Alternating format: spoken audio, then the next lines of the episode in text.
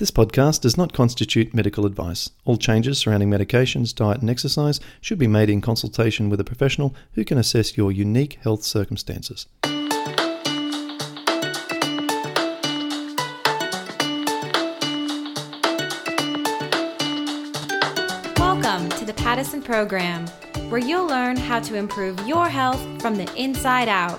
And now, your host, Clint Patterson. G'day, it's Clint here, and I've got a guest with me today who's been an intensive care nurse throughout her career. She developed rheumatoid arthritis a couple of years back and has a great story of success to share with us today. It's Julie from Adelaide. How are you going, Julie? I'm good, thanks. Give us a snapshot of what we're in for. We like to do this at the start of each episode, is just as give us a little before and then after, so that we get an idea of how far you've come. So I'll start with them in September, when my husband and two kids and my two children were on holiday in Alice Springs camping. Just before we left, I had stiffness in my fingers and it felt really unusual, and I thought, that doesn't feel right. So I went to the doctor, who suspected there was something wrong with my joints, and he referred me to rheumatology. But then, so we travelled to Alice in the car with a trailer with camping tent on the back. And over those days, I started to feel stiff and pain in my joints, and I noticed it was taking me a lot longer to get in and out of the car. Mm-hmm. And I didn't feel well in myself. Anyway, so we end up in Alice and we're camping and we're on a bed on the blow-up mattress on the floor, and the pain was getting worse and all my joints were hurting.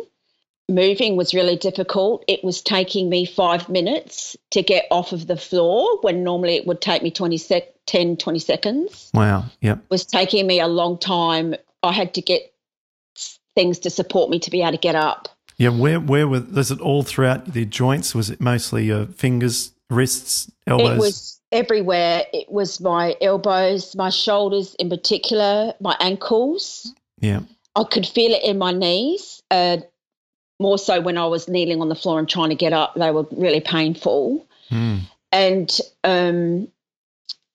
over those few days, it just got really, really bad. I ended up in accident emergency in Alice Springs Hospital. They were really good. My husband was really concerned that on our travels that he might have to get the helicopter to send me back. Wow. So in the middle of the desert, he didn't want that to happen. So I said, look, I'll be right.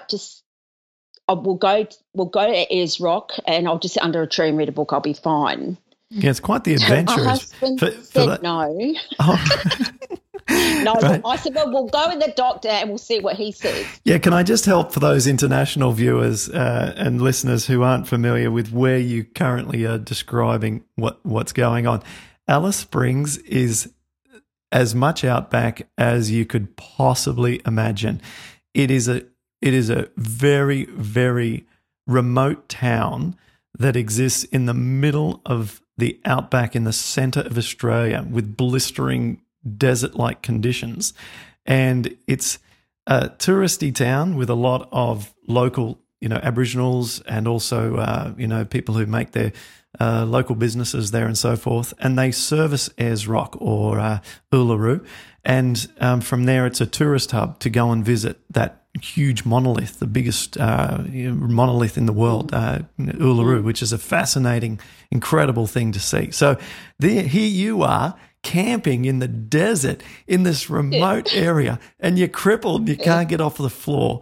So, I mean, this makes for a documentary. But, okay, what happened next? So I've been in accident emergency in the beginning of the week and seen the doctors, but it got really bad. So my husband took me back there when we were arguing about whether I was going to go to Ayers Rock or not. And I said, we'll just see what the doctors say. Hmm. So the intern that saw me got the head doctor in, who said to my husband, is this lady your wife? And he said, yes. Well, if she was my wife, I'd have her on the next plane back to Adelaide. She's really sick. We're not sure what's going on.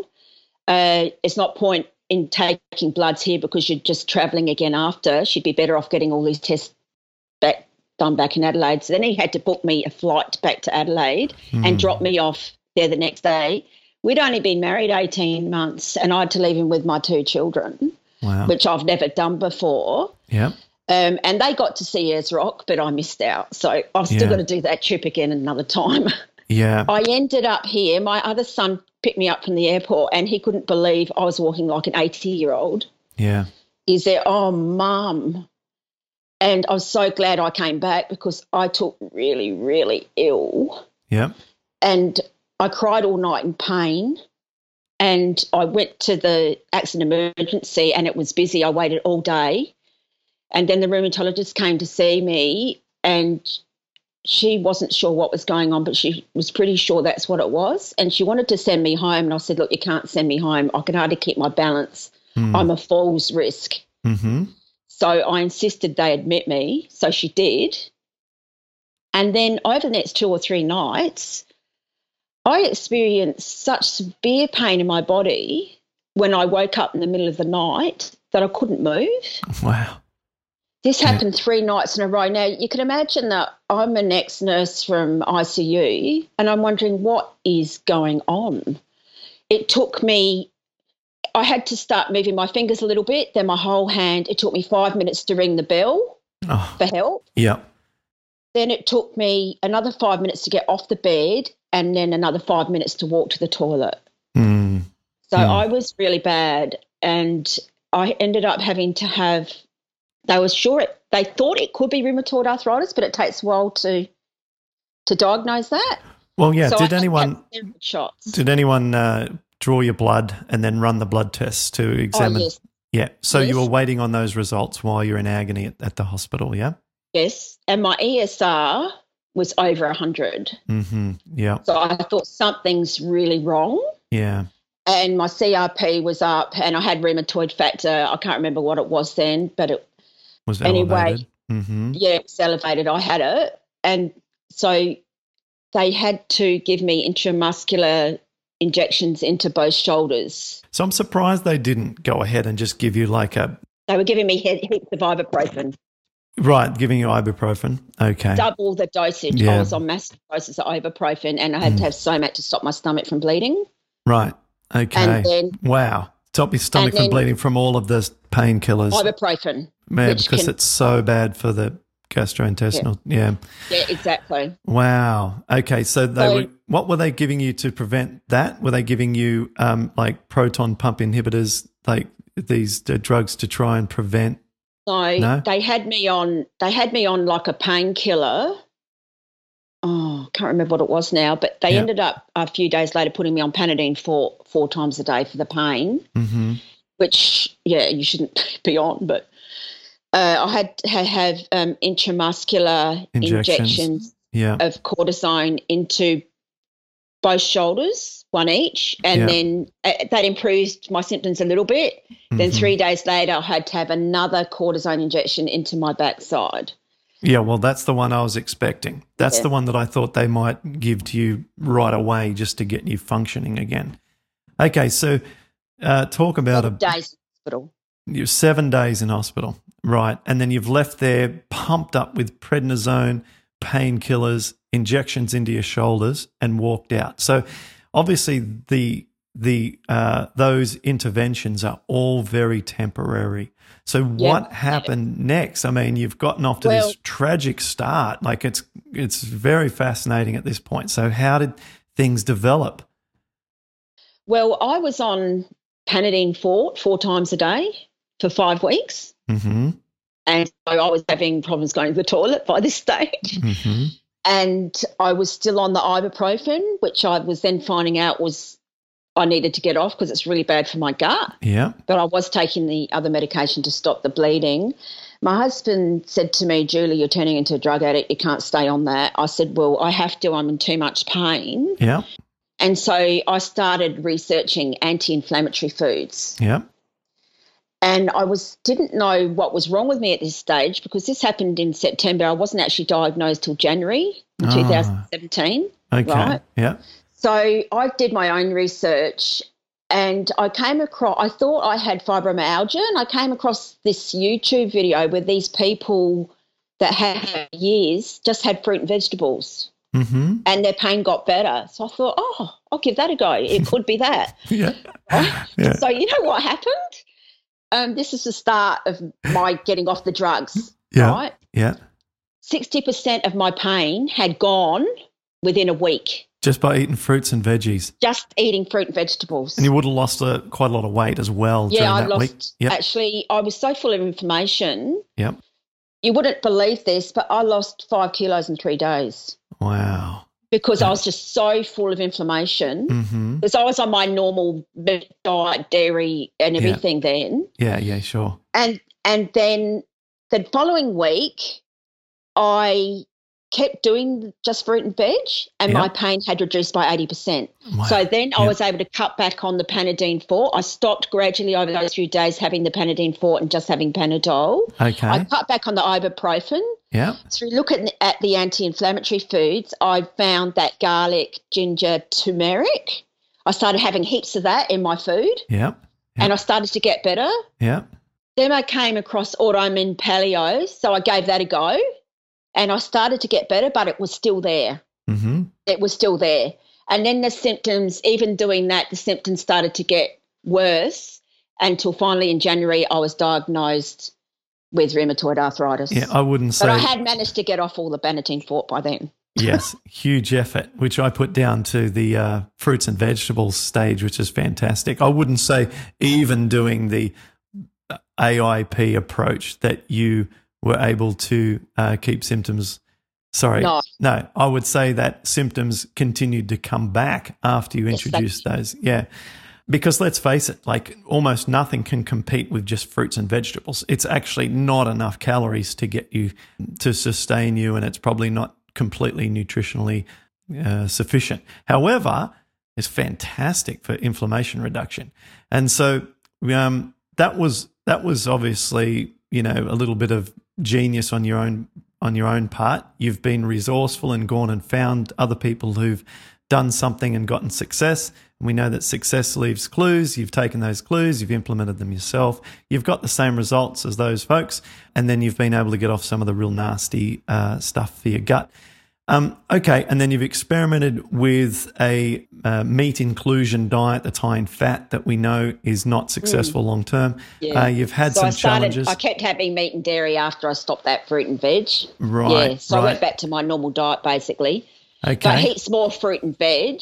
Okay. And and not as much bread. Got diagnosed. And so when you got diagnosed, what did the rheumatologist want to do? The rheumatologist, at that point, I remember my ESR was 56, my C-reactive protein was 24, and I still had the rheumatoid factor at 14, I think it was. Yep. She said, well, you need to go on methotrexate, you're pretty bad. By this stage, it had got quite worse over a few weeks, and I had, you know, those elastic supports that you can get, tubular supports. Well, I had them on my ankles, my elbows, my knees. And I was finding it a bit difficult to walk again then. Mm-hmm. So the doctor said, I need to put you on methotrexate. And I heard alarm bells. I said, really? Mm-hmm. I said, well, hang on a minute. She said, well, you need to take this because your symptoms are really bad. You were really sick in hospital. It's the same rheumatologist that seen me in hospital when I was really sick. Okay. She said, you've got to take this because you can lose function. And your bones can get attacked, your joints can get attacked quite quickly. And I'm really worried about you. You must take this methotrexate. I said, well, okay, well, just give me the script. And so I went home and I went into panic mode. I thought, I looked at methotrexate and I thought, there's no way I'm going to take this. Mm-hmm. So because of all the side effects. And I had asthma really badly before as well, before I ended up in Alice, and I'd just been put on a preventer, which I stopped taking because I thought that was causing my joint inflammation. Oh, yeah. And I thought, I don't want any more damage happening to my lungs. I'd had whooping cough with my when I was pregnant 11 years ago. I was really sick with that, and that damaged my lungs a bit. Okay. So anyway, I came across your program. When I was doing all my research, I saw you on YouTube and I came across your program and I started doing that. Mm-hmm. So I did the celery and the cucumber juice for a couple of days and the pain eased a lot. Yeah. So once I saw you doing a YouTube video where you're explaining how rheumatoid arthritis starts, and once I understood that it starts in the gut, yeah, and big proteins end up in the blood, your immune system attacks that, but it attacks the end of your joints because it looks just like the protein in the blood. Once I understood that, there was no way I was eating meat of any sort ever again. Wonderful. Because, yeah. Wonderful. Okay. Wow. Now that's profound. Yeah. Okay. Good. So you've sort of identified with the explanation because of your nursing background. This made sense to you, and you liked that explanation. So now that was sort of the penny drop moment. Okay, so you've done the first 2 days of the juice cleanse and then you've moved on to the basic foods. Over the coming months, were you able to avoid the methotrexate and were you able to get all your symptoms suppressed? Never went on the methotrexate. Okay. Because my symptoms got better as quickly as I got sick back in September. Wow. I made a very quick improvement. So within a week of not eating meat, dairy, anything from an animal at all, I was able to get rid of those supports and I was able to run with no pain and climb stairs with no pain. Oh my gosh. I'm serious. I was just blown away. I couldn't believe it. Yeah, yeah. And 3 months later, I went back to that doctor and she said, how are you going to methotrexate? I said, I'm not taking it. Yeah. I know you said I should, but I'm much better. And so she tested my joints and that, all, you know, my wrists and my elbows, and she said, oh, you're going into remission. And she told me that couldn't happen. I had asked her about diet early and she said, no, diet has little to do with it. Yeah. You could lose function, everything. You must take this methotrexate. And I thought, no, I'm sure there's another way. Yeah. Anyway, she couldn't believe it. And she checked my bloods and she said, oh, wow.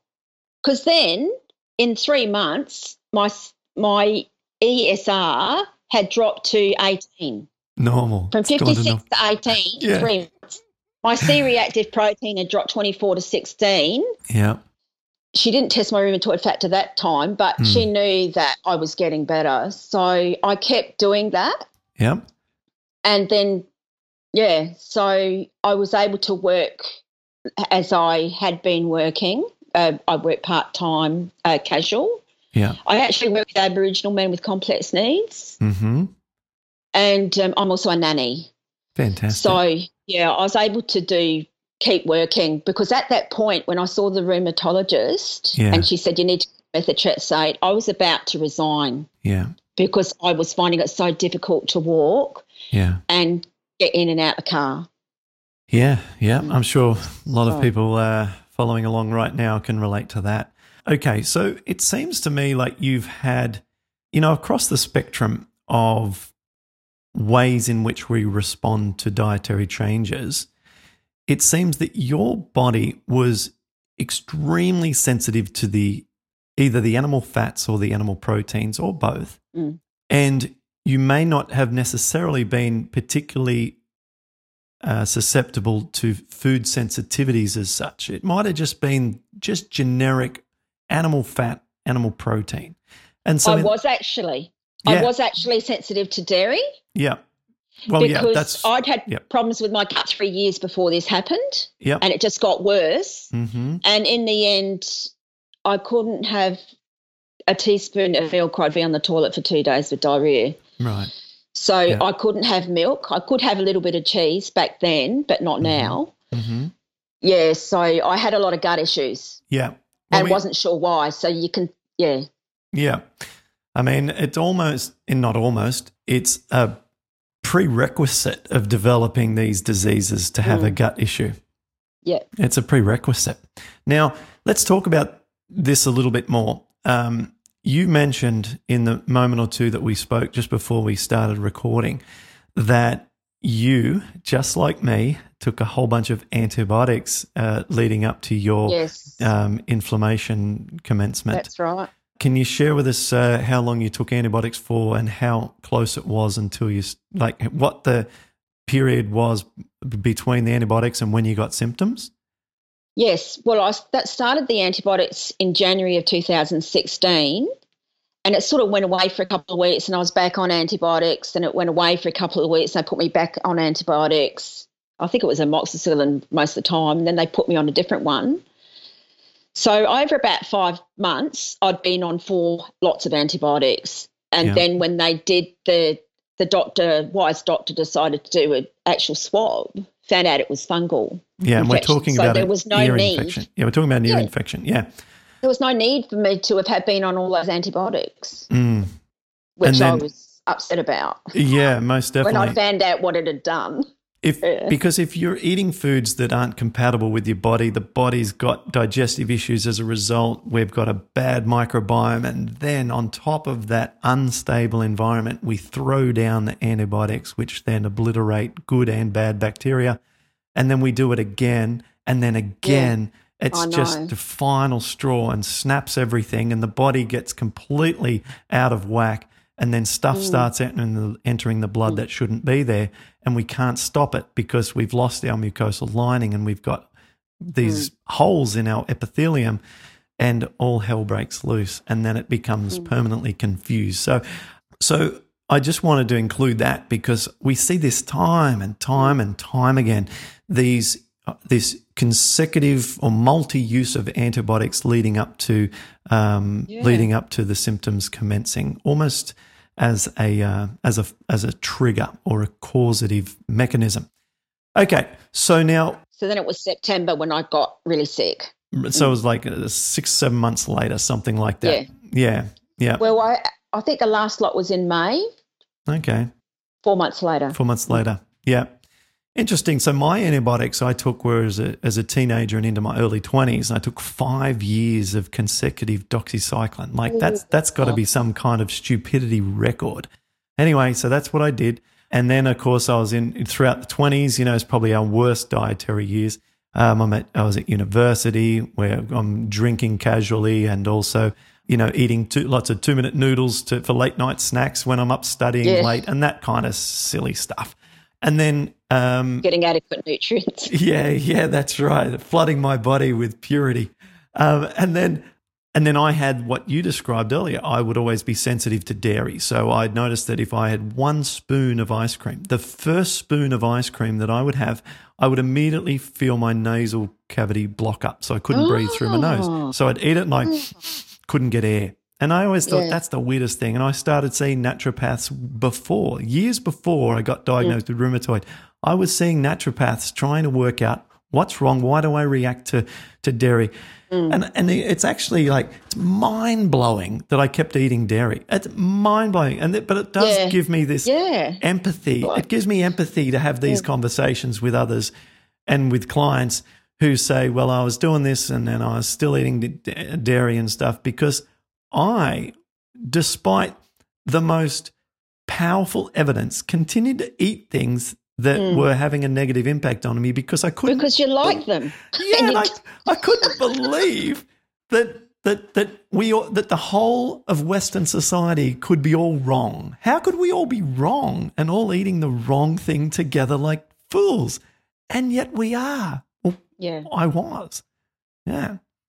My kids have started to change their eating as well. Great. My 21 and 17-year-old sons live together, and I was quite surprised when I went round to their flat and they had rice milk in the fridge. No way. And I said, what are you doing with rice milk? They said, Mum, you told us milk was bad for us.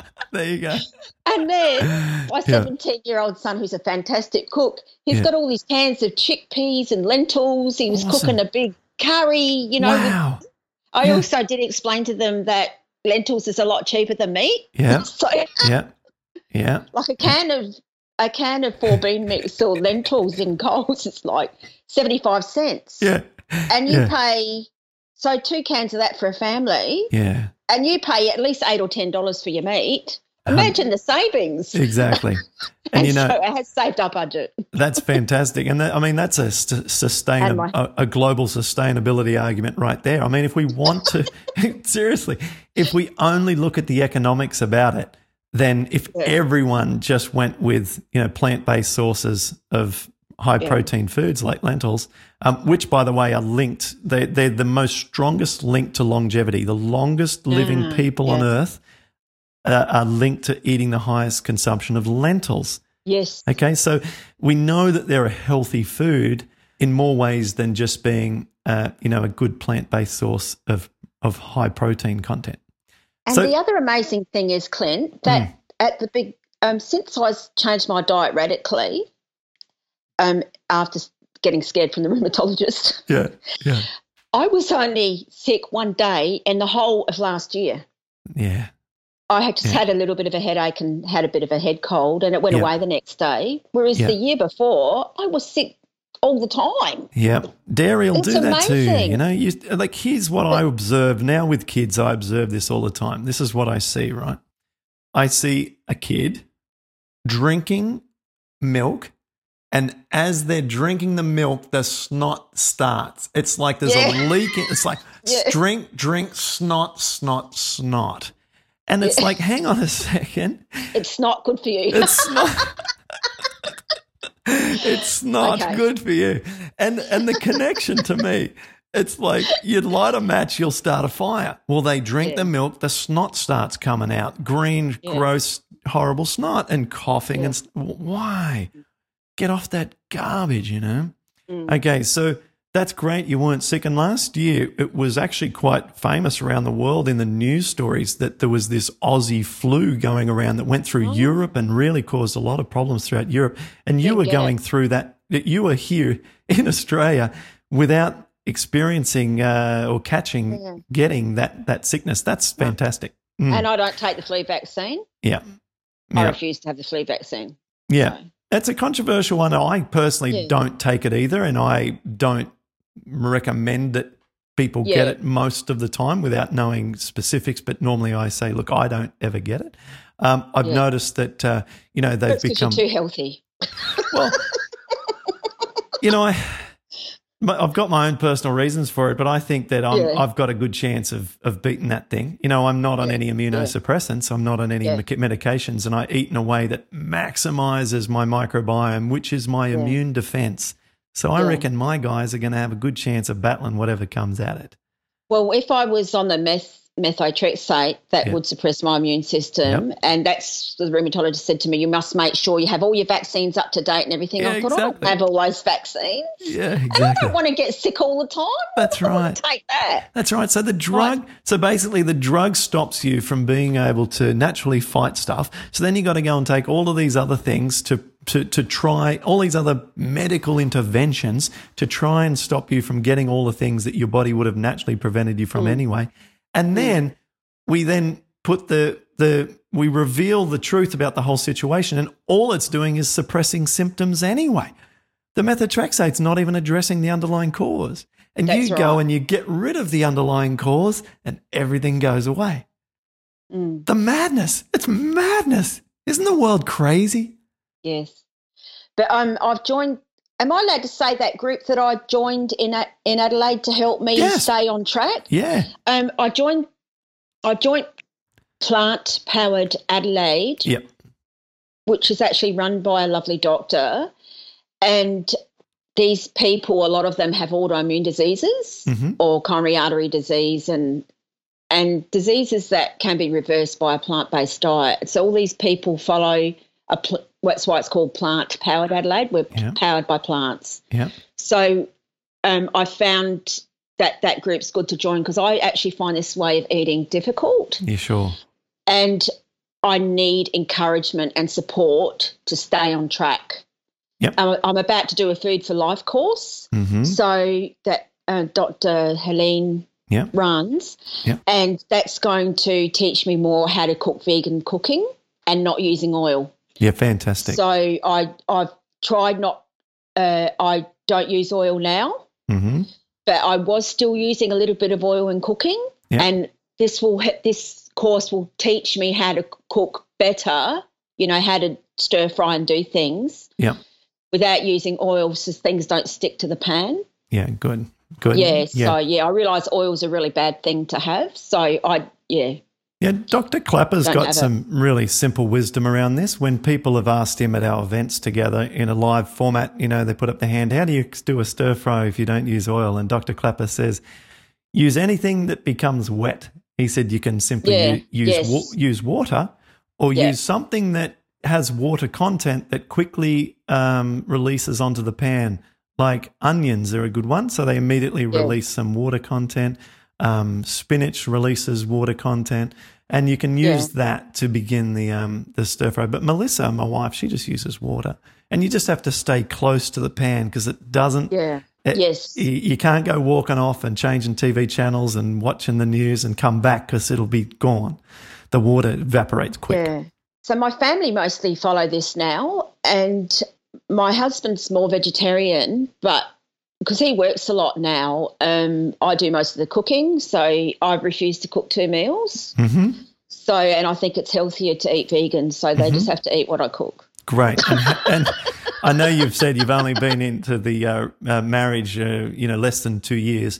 3 years now. Okay. Yeah. Has this brought you closer together or put strain on your relationship? Or has he reflected on... the vegan Eden? Yeah. He can see that it's really helped me. Right. So he's supporting me in this way of eating, but he does argue with me about cheese. Cheese is okay. And I go, no, cheese is not okay. Yeah, yeah. And no oil. Oil is good for you. Just use coconut oil. No, I can't have any oil at all. Yeah, good. So he, after we had this argument about it, he ended up making me a pastry, but it was out of... polenta. Oh, right. And hot water with veggie stock in it. So there's no oil in it. So I can now make like a pastry base. Oh, wow. With no oil in it. How clever. Oh. Yeah, so we made that and did like a vegetable slices in it. It was quite nice. Yeah, so he got the message, no oil. Yeah, good. He's a really good cook. So he knows other ways to do things, yeah. Yeah, well, there's a bonus there because you haven't got the sort of meathead guy who just only wants to eat meat, who doesn't know how to cook and just says, woman, put my meat on the table. Like that's the well, I'm not even buying it, so good luck with that. That's the last kind of dude you want in your life. Okay, great. Well, all this is great. Just to back up a little bit, I just want to add a little bit more encouragement to anyone who's in the South Australian region, particularly in Adelaide. Helene, who is running that group you mentioned before, Plant Powered Adelaide or Plant-Based Adelaide, Plant Powered Adelaide, She's a wonderful lady who's well-connected throughout the plant-based world, and in fact her and an event organiser, a friend of mine called Lucy, based out of Melbourne, the two of them and some other of their colleagues are organising the first plant-based conference for doctors in February 2019. And, I'm going to be hosting that, and we're going to have some very big profile guests who I almost said, but I'm not allowed to say who they are, but internationally, some of the highest profile plant-based doctors in the world, very famous, are going to be presenting at that. So it's very exciting. That's coming up 2019. I think it's going to be held in Melbourne. Maybe they can't include ex-nurses. Well, you might want to, if you want to be involved in events. I'll ask her. Perhaps you want to speak at one of my events one time. If I come to Adelaide, you can do a guest spot. I'll give you an open mic session for 5 minutes. You can tell I'm just really interested in hearing the research because I often share my story with other people. Yeah. And I explain to them how my bloods have got better. And I actually want to go and study plant-based nutrition. Awesome. Yeah. And so that I've actually got the facts and the research behind me that I can share with other people when I meet them. Yeah, this is good. And so when you're enthusiastic like that, I recommend T. Colin Campbell's online course. You can do it. Yep, it's the best. So go and do that. I think it's like... What's it called? Plant-based nutrition? It is. It's called Plant-Based Nutrition. So it's Dr. Colin Campbell. As long as it's the one that's associated with his work, then that's what you're after. It's the no oils, plant-based nutrition. Yeah, it's the one. So that's what I recommend. So it's a little bit of an investment. I think it's like around about $1,000. It might be a little bit more US dollars. You know, it could be more than that, but I've just got to just going off the top of my head. And yes, that would be the thing that I would recommend. Yeah. I've just completed a course in chaplaincy, a certificate for chaplaincy and pastoral care, and I did my pastoral care education 2 years before that. So I'm just about ready to go and start being a chaplain at the Royal Adelaide Hospital, where I used to be a nurse. Yeah, oh, that's lovely. So, a good thing that's also come out of this is when I got really sick, I thought, what am I supposed to do with the rest of my life? Right. Yeah. And I'd always wanted to be a chaplain and support people in that way. So now I'm going to actually be doing that. Well, think of how much you can affect them in so many, not just a spiritual way, but also if you get connected with them and they're in, you know, some kind of physical pain, you can also give them some guidance around ways that they can easily make some adjustments to their lifestyle as well. So this is a great opportunity to serve. I'd have to be careful with that, though, not to tread on any doctor's toes. You would, but when you... When you're telling your own story, yes, all I do is tell my story. That's right. Yeah. You know, no one can get upset, argue, criticize, or condemn if you're just telling your story. This is what happened to me. This is what I did.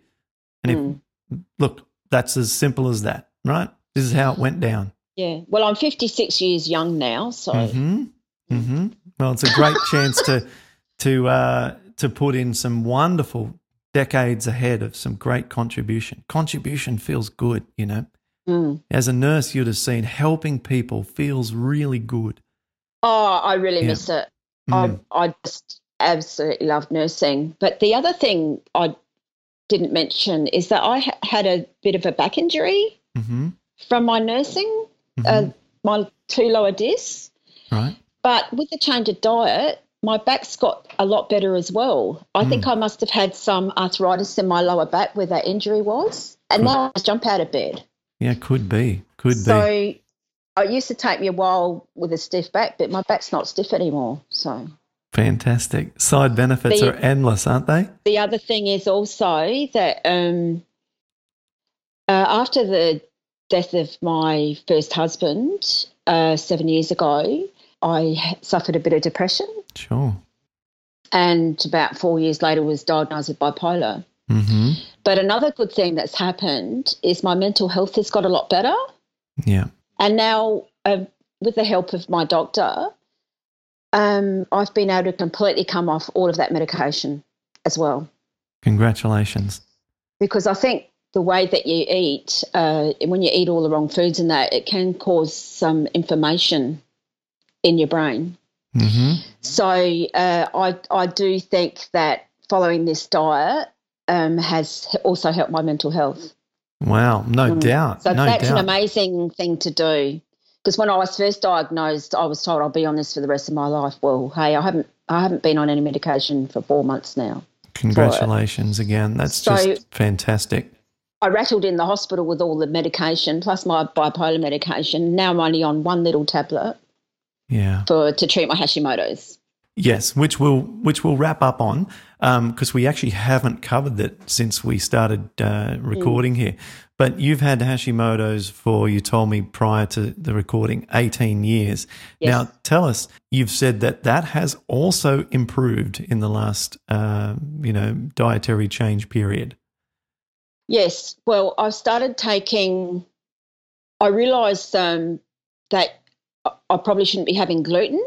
I spoke to a naturopath online on Facebook who said I should probably be having Brazil nuts or have selenium and vitamin B12 to help support the function of my thyroid. So I did that. Yeah. So no gluten. I had one or two Brazil nuts a day for the selenium, high in selenium content, and high potency of vitamin B12. And within 3 weeks I had my blood tested, which I was supposed to anyway. And my thyroid started to improve. So the doctor said, I'm going to have to reduce your medication. So I've finally I've been reduced from 150 to 100 of thyroxine, which has not happened in 18 years. So I'm going to keep doing that. Yeah, I mean, this sort of stuff is considered like medically impossible. So it's just for me, like, you know, it's just like it's like watching fireworks go off every time I hear things like that. Just like boom, boom. It's just continually mesmerizingly awesome. 18 years, you're at one dose. You go plant-based, you make some tweaks, add some B12 and a little bit more selenium, and you can reduce your medications for your thyroid from 150 to 100. Yeah. I mean, this sort of stuff is like so phenomenal. And if you've got Hashimoto's, of course, the body's attacking the thyroid. The sort of prognosis for that is that it may continue throughout your life and you might need more and more medications. You're reducing medications. It's not like even that you're working against gravity in a way, and you've successfully done it. So it's just deserves a big exclamation mark at the end of this little section of our chat.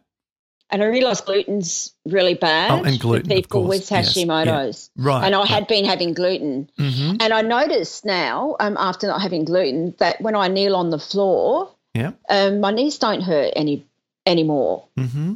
So I did have a fall a couple of years ago and hurt my knees. Yeah, anyway, and I'm feeling, once cutting gluten out, I'm feeling so much better. Mm. And I've got a lot more energy. Whereas I used to like to sleep in, now I'm up, ready to go, you know. Awesome. Yeah, so the way that I like to view gluten is think of it as a heavy barbell at the gym. So we go to the gym and we're lifting all the different proteins, which is the metaphor for digestion, right? So our digestive process goes in, it lifts the little barbell, it lifts the next barbell, and it keeps working. But the big, heavy weight on the bar is gluten. It's the hardest to break down in that it's a long chain, okay? So it's a long amino acid chain. And it requires more effort to break down, okay? So if we can lift the bar, then it means our digestion is very robust, effective, and strong, okay? But if we can't break down the gluten, or we can't lift that gluten, it just means that we haven't really built up our digestive system to the point at which it can handle it. And so I don't see gluten as particularly an enemy or something that we should all be avoiding. Yeah. I take the lead out of Dr. Douliard's book, which is Eat Wheat, and the guidance that he provides in there, which is that once we develop a strength and power to our digestive system, then wheat can be enjoyed. Or not just wheat, but gluten foods can be enjoyed, and in fact have a lot of clinical benefits for health once we're able to have them back into our diet. And so it's just like, you know, if you're at the gym and you walk over and you try and lift the heaviest bar and you can't do it yet, well, you put it aside for a couple of months. You go and you keep eating all these healthy foods and lift all the other weights and break down those proteins, and you go and try and lift the weight again. And I found that for me, that after a couple of years of being away from gluten, I was then able to enjoy it again and eat foods constantly. Okay. Yeah, so it's not the sort of thing that, like oils, we need to avoid forever. Yeah, it's like if you struggle, you can have it occasionally. Yeah. Well, I would say avoid it until you can have it regularly, and then when you can have it regularly, if you find that it, here and there, then do it here and there. But certainly don't think of it as evil or an enemy. Yes, it's just a guideline or a litmus test as to how good your digestion is. But the other good thing that's happened was, having the Brazil nuts for the selenium, the B12, and cutting out gluten is I've actually been able to lose weight again. Great. Because my thyroid's improved. So I've managed, whereas I couldn't lose hardly any. Now I'm back to losing weight. Congratulations. Yeah. This is all so great. Fabulous. And then just to compare how you mentioned when we were first talking and you were struggling at the start and you were in Alice Springs. I mean, what's it feel like now for Julie waking up in the morning? I actually feel like a new woman. I actually feel like I've got a different body. Yeah. Same person. Yeah, because I remember sometimes when I was really sick, I'd come out of hospital, you know, I was walking like an 80-year-old. I was walking hunched over. I was so stiff and sore. It was almost like I was about to need a walking frame. Yeah. with all my supports, just so painful just to move. And now, you know, I can run and walk, I can do anything. So I do love swimming. Swimming really helps my joints. Absolutely. Any exercise that we can add to our day, more and more and more. I just think exercise is so underutilized and crucial. Absolutely. So well done, Julie. Well, thank you for joining me today. It's been fun. I've enjoyed listening to your story, and you got such a fun personality. So it's been really enjoyable to chat. Congratulations on everything that you've achieved. And it's really exciting that you're part of a group so that you can inspire others in that Adelaide group. And if you go and get your course and become, you know, educated formally via that sort of format, then you'll feel that extra degree of confidence and have that extra sort of string in your bow to be able to speak about these things more often. If people ask you, you know, what should I do and what about this and what about that, you'll be able to cover all the answers confidently. Yes. So awesome. So thank you very much today, and I look forward to keeping in contact with you down the track. Thank you. You've been listening to the Paddison Program. For more information, visit paddisonprogram.com.